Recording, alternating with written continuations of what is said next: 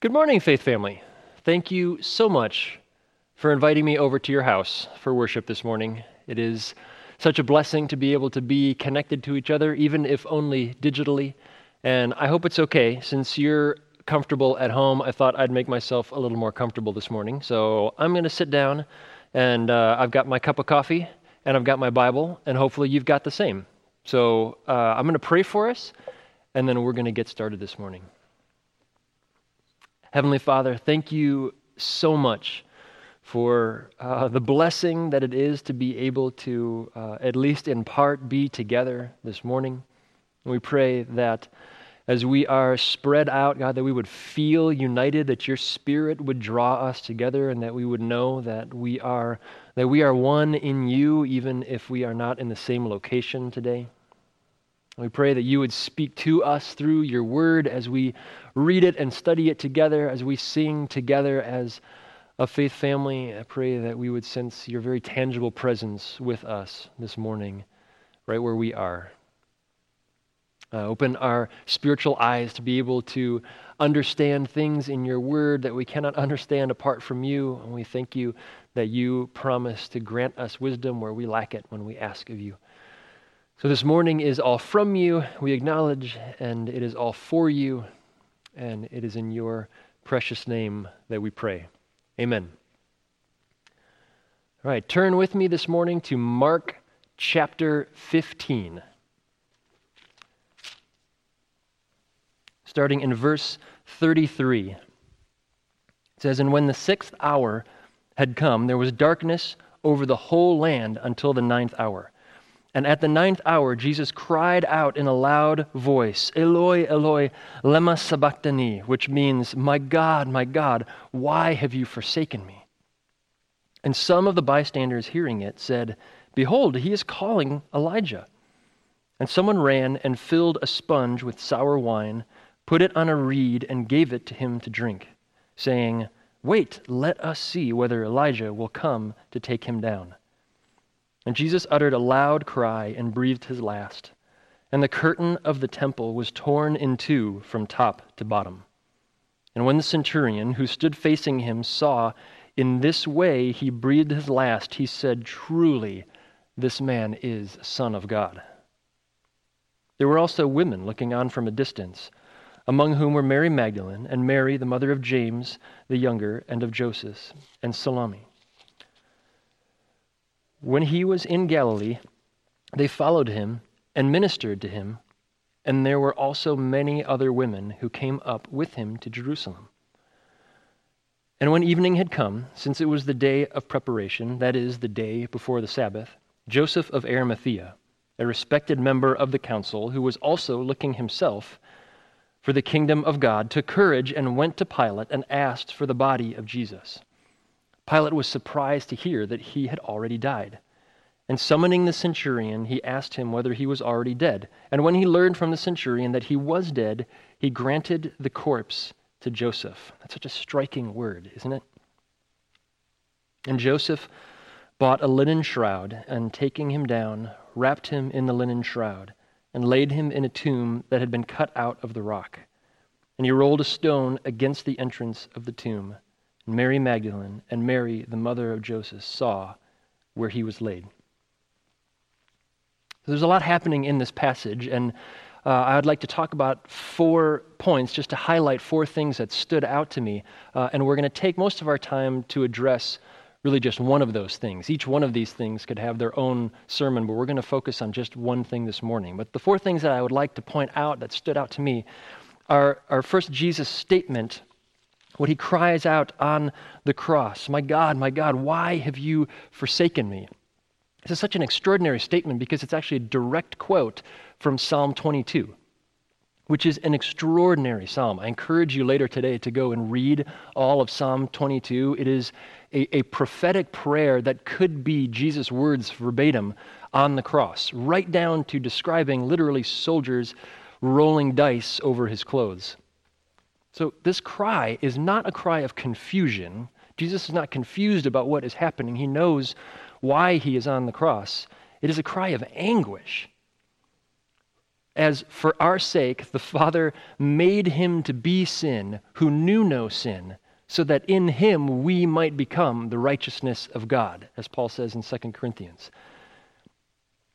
So, as, as he is declaring this, not only is it appropriate to, have a little bit of difficulty understanding what's happening here, right? So, how is Jesus, fully God and fully man, one with the Father, yet forsaken by the Father. How, how does that all work? Not only is it appropriate to have difficulty in understanding that, I, I would caution you to be wary of anyone who tells you that they fully understand it.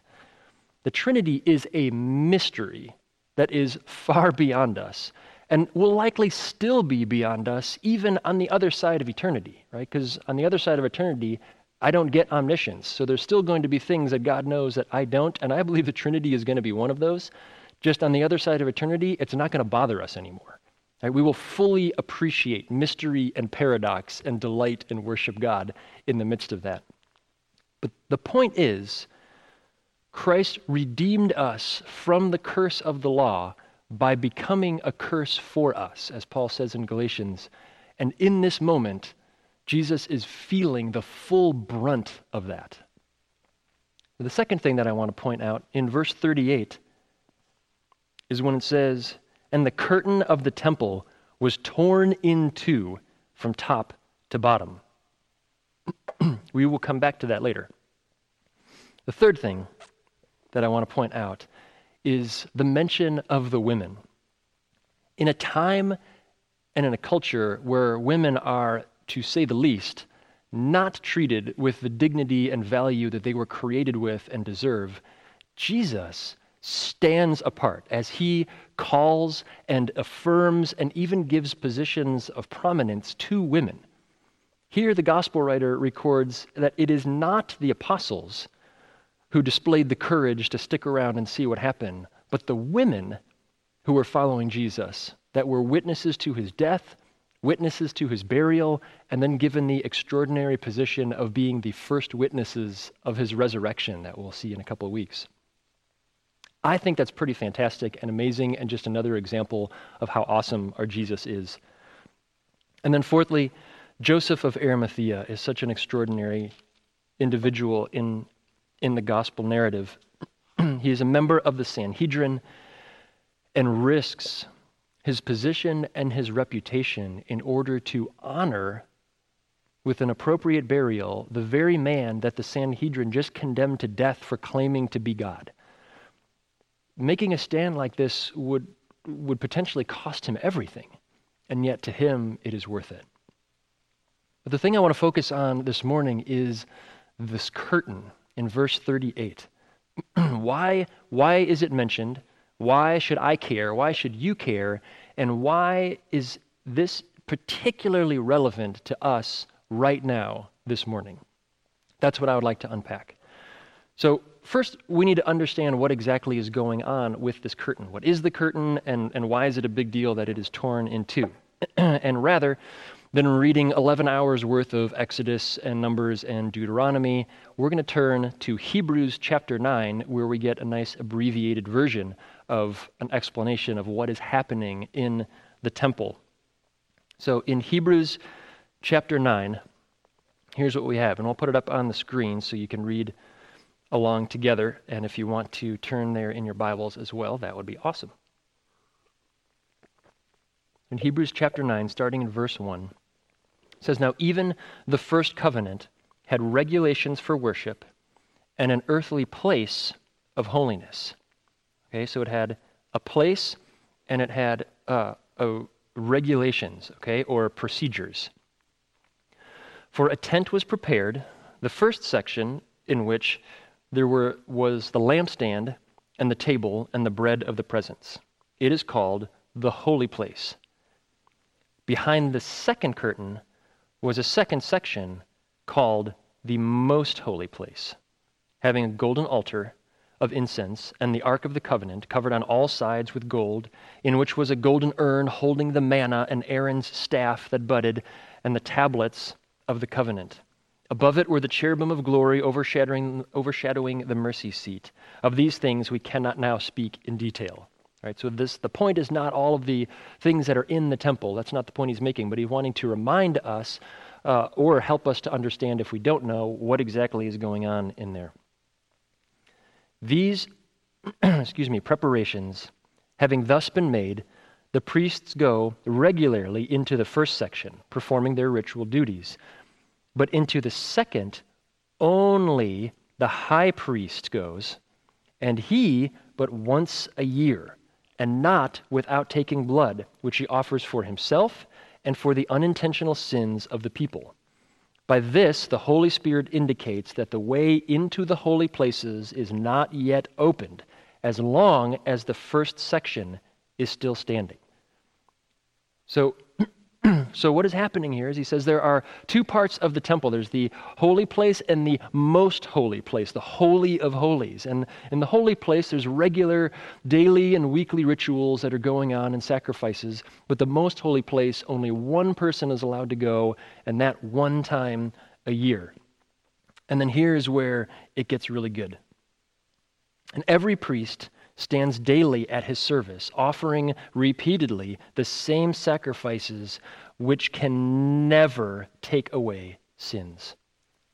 But when Christ had offered for all time a single sacrifice for sins, he sat down at the right hand of God.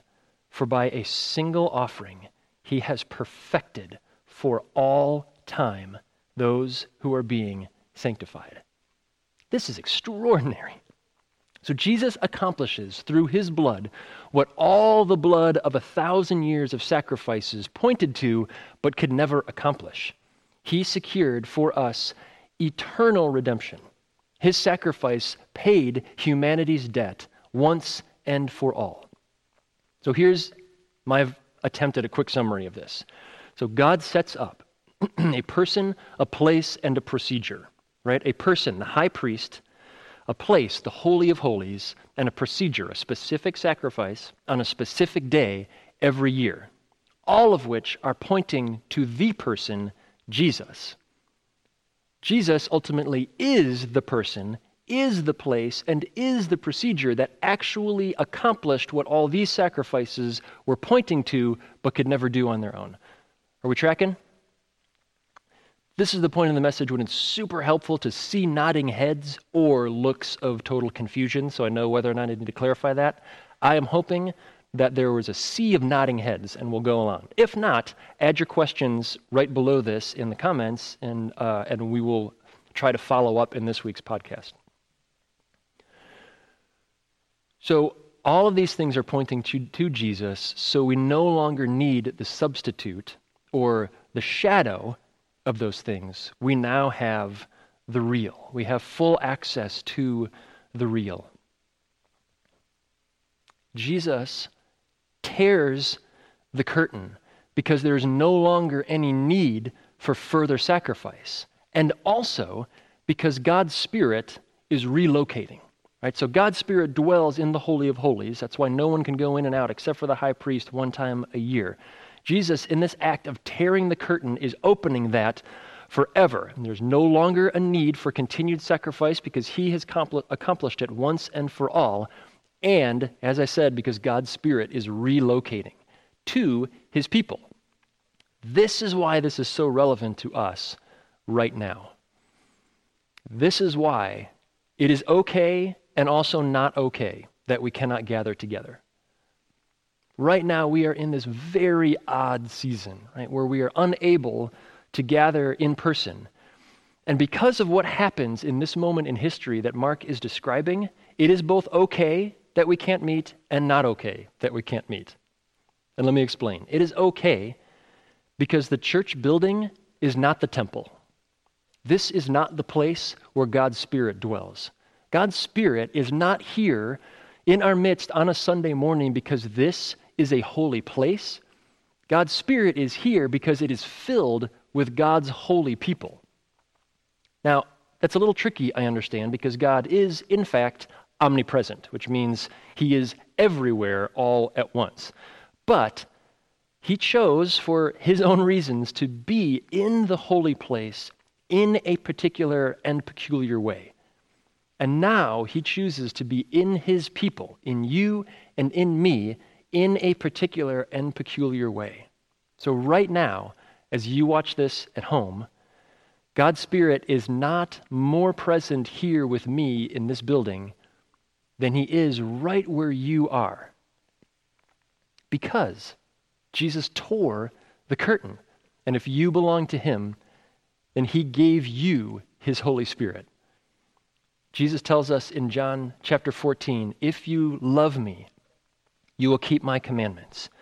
And I will ask the Father, and he will give you another helper. That word helper, that is such a poor translation. Some, some translations say comforter, but still, it's just barely scratching the surface. It is such a huge word.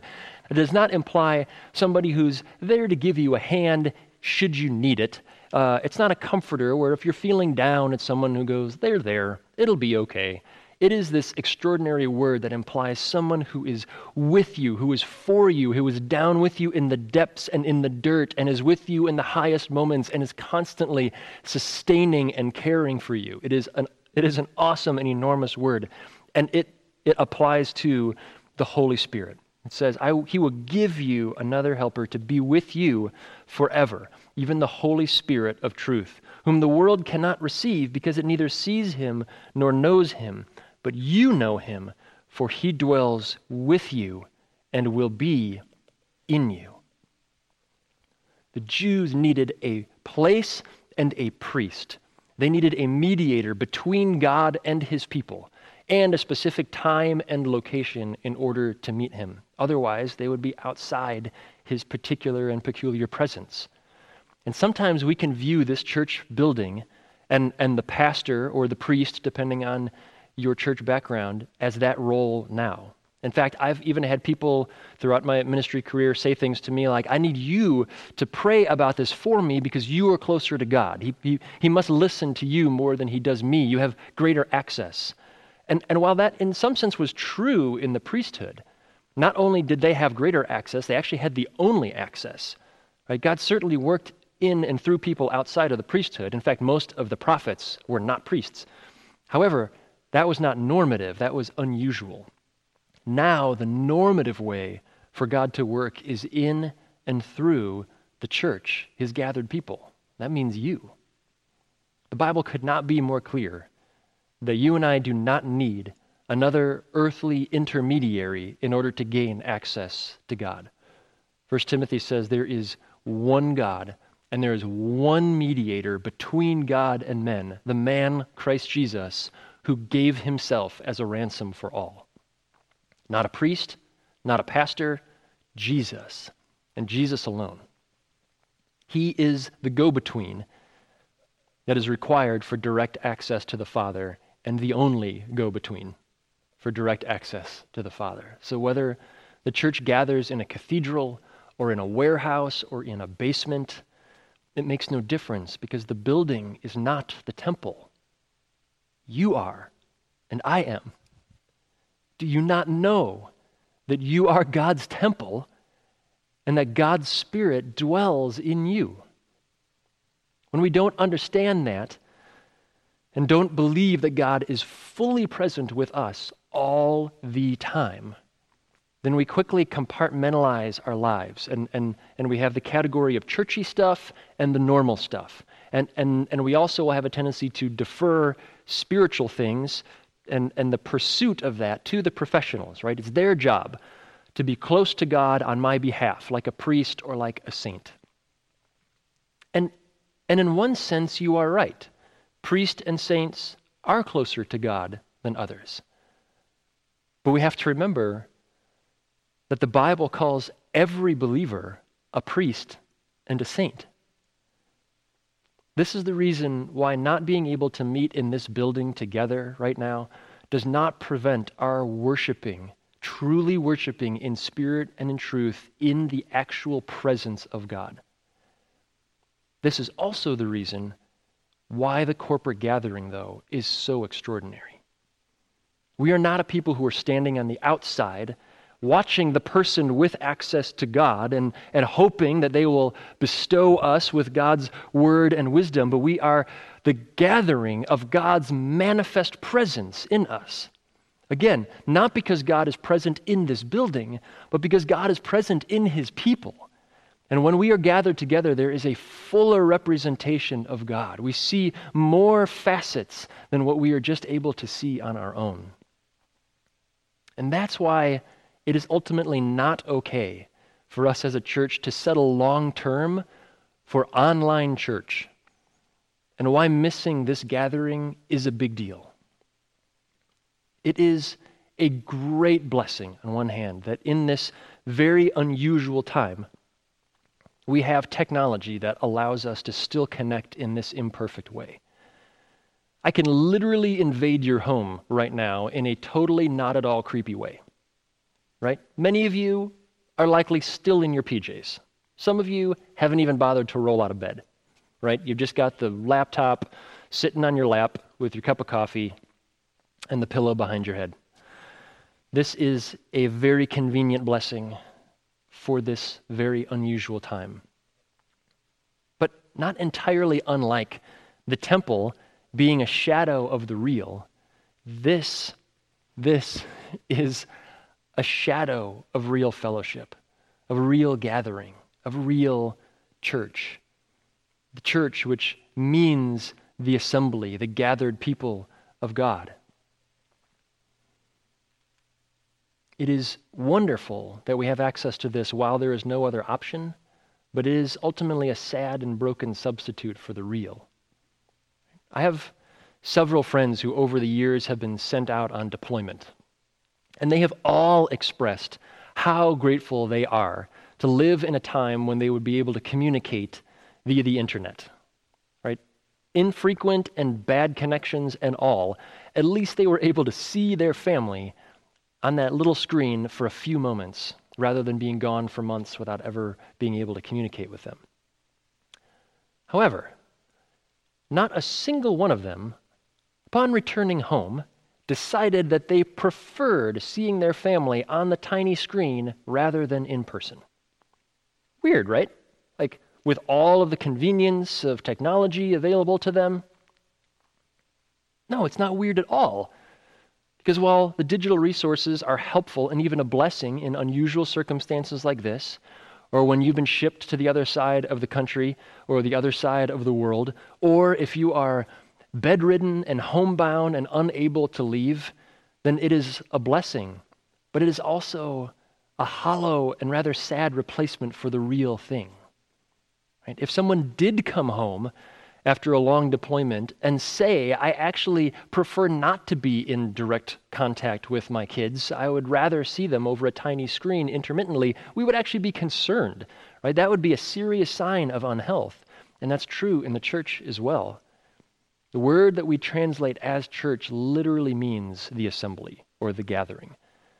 Right? And the most important part of that gathering is not the sermon, but the actual togetherness itself. The way one pastor, I thought very wisely, put it the church is not a sermon delivery machine. Right? So when we say things under normal circumstances, like, ah, I'll just catch it online, that actually makes no sense because how do you catch gathering in person with the people of God to enjoy a fuller experience of His presence online? You can't. This is why countries that are closed to the gospel or, or where there are very few local churches, people will literally walk across minefields. They will climb mountains. They will travel oftentimes for days just for the joyful privilege of being able to gather for a few hours a precious few hours with their brothers and sisters in Christ for true fellowship. We actually get to experience now, in light of these circumstances, what millions of our brothers and sisters around the world experience every day a longing to be together with the people of God. And I thank our Father for a new empathy that I can feel for them. And I pray that as absence makes our hearts grow fond for one another, that our Father will ignite in our hearts a deeper and deeper longing to be in the presence of His people of our brothers and our sisters. The torn curtain is what makes this season okay and also not okay. Okay because you are no further than God's presence right now than when you were in this building. And not okay because there is still something extraordinary and essential about the gathered people of God. The author of Hebrews, in fact, tells us that because the curtain is torn, because we have direct access to the Father, that is the very reason why we cannot stop meeting together. And here's what the author of Hebrews says He says, Therefore, brothers, since we have confidence to enter the holy places, how?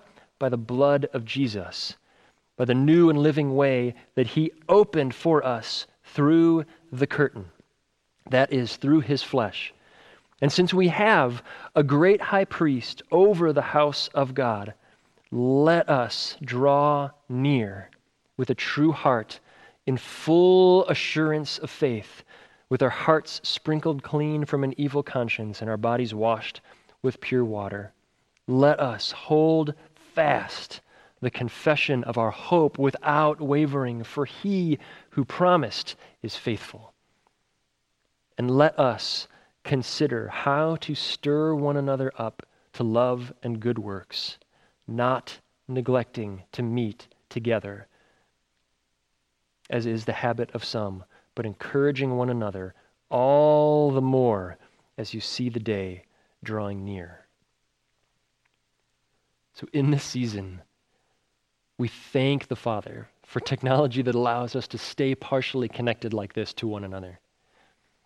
And we also thank Him that because the curtain has been torn, though we are in separate houses scattered all around the area, we are still worshiping right now in His direct presence. And we pray fervently that this season would end soon, so that, once again, the gathered people of Jesus, filled with the presence of the Holy Spirit, can delight in the glory of the Father together. Let's pray, church. Father, we are grateful for your gifts. We are grateful that we can be connected in this incomplete way. And we pray, Father, that you would do what is necessary in this country, God, that you would bring a spirit of healing, that you would eradicate this virus in such an extraordinary way, Father, that people would find it unexplainable apart from a divine act. And we pray that you would continue to stir in people in this time of uncertainty uh, a, a sense that the, the idols that we have worshiped in this country are insufficient, that they would see them crumble around them and find you and you alone remain, and that you and you alone sustain and save, and that you and you alone are greater than these things. God, draw people to yourself in this and through this circumstance. And we pray that you would bring quickly the opportunity for us to gather, to gather anew, to gather with fond hearts towards one another and towards you in the celebration of all that you are. Father, we love you. We desperately need you every day. And it's in your precious name that we pray. Amen.